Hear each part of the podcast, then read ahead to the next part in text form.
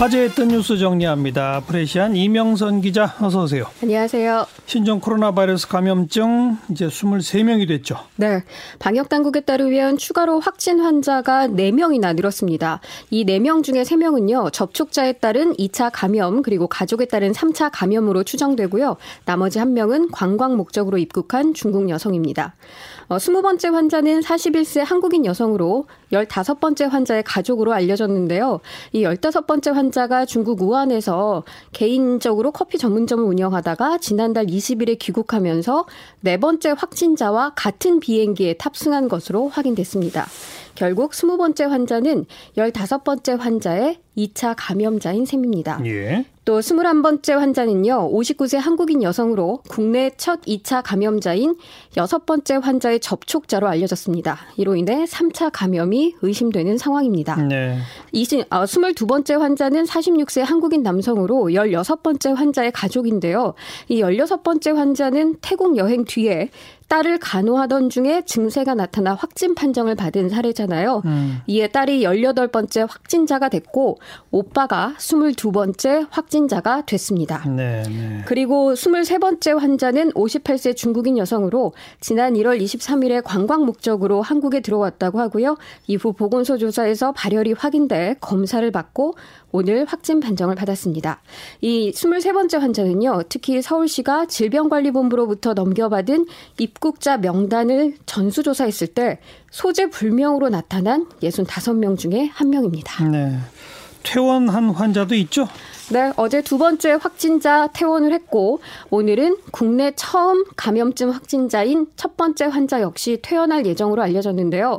질병관리본부는 이 첫 번째 환자의 경우에 발열 등 증상이 호전됐고 2회 이상 시행한 바이러스 검사 결과 음성이 확인됐다고 밝혔습니다.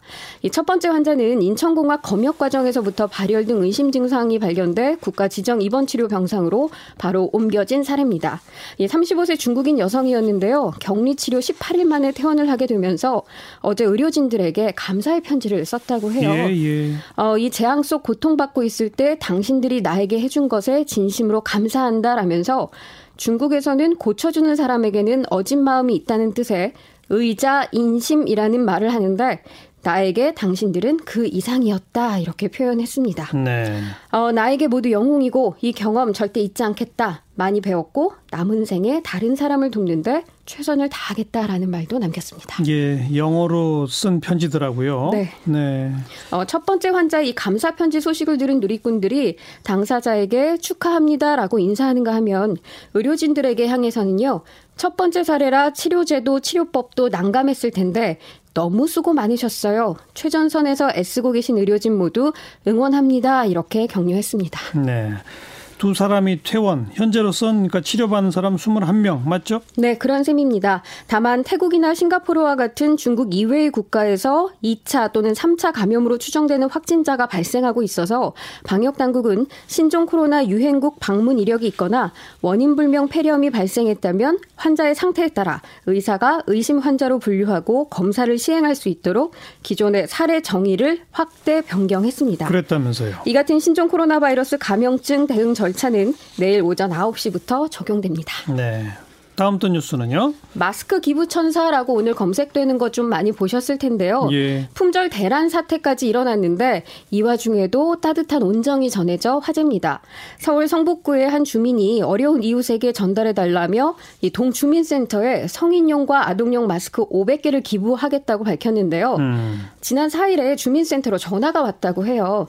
전화로는 경제적으로 소외된 이웃이 전염병에 노출되는 안타까운 현실을 보고 마스크 기부를 결심하게 됐다면서 이 한꺼번에 구매하는 게 힘들어서 100개씩 나눠서 구매하는 대로 보내주겠다 이렇게 밝혔습니다. 예. 그렇게 마스크 500장 기부 약속을 한 중에 일부가 다음 날인 어제 퀵서비스 편의 동주민센터로 배달이 됐다고 하는데요. 음흠. 기부자는 뭐 본인의 익명을 반드시 해달라고 익명 처리해달라고 당부를 했다면서도 이 틈새 계층을 위해서 마스크를 써달라라고 부탁했습니다. 네. 다음 뜬, 소, 뜬 뉴스는요. 어, 핸드메이드 마스크 소식 약간 해외 외신으로 좀 재밌는 이미지나 사진 등으로 접하셨을 텐데 예. 이번에는 핸드메이드 손 소독제 열풍이 불고 있습니다. 음, 어떻게 만들어요? 에탄올, 글리세린, 증류수 이렇게 세 가지 재료만 있으면 정말 손쉽게 만들 수 있는데요. 맘카페 등을 통해서 이 정보들이 공유되고 있습니다. 음. 일단 에탄올, 글리세린, 증류수를 8대 1대 1 정도의 비율로 섞기만 하면 되는데 네. 여기에 알로에 젤 같은 걸 섞으면요. 이 시중에 파는 젤 형태의 소독제 있잖아요. 음. 약간 끈적끈적한 예, 로션 예. 형태. 그렇게 만들 수가 있습니다. 그런데 아무래도 초보자다 보니까 뭐 좀 묽게 만들어졌다 싶으면 스프레이 용기에 담아서 의류나 신발 등을 소독하는 용도로 쓰면 됩니다. 예. 제일 중요한 건요. 어떤 형태가 됐던 알코올 함량이 60%가량 이상이 되어야 소독 효과가 있다는 점만 기억하시면 됩니다. 네. 전문가들도 이 적절한 비율만 지키면 직접 만든 소독제가 소독 효과가 충분히 있다고 말하고 있는데 그럼에도 불구하고 감염을 막으려면 마스크 착용하셔야 되고요. 손 씻기 분명히 하셔야 합니다. 네. 프레시안 이명선 기자 수고하셨어요. 감사합니다.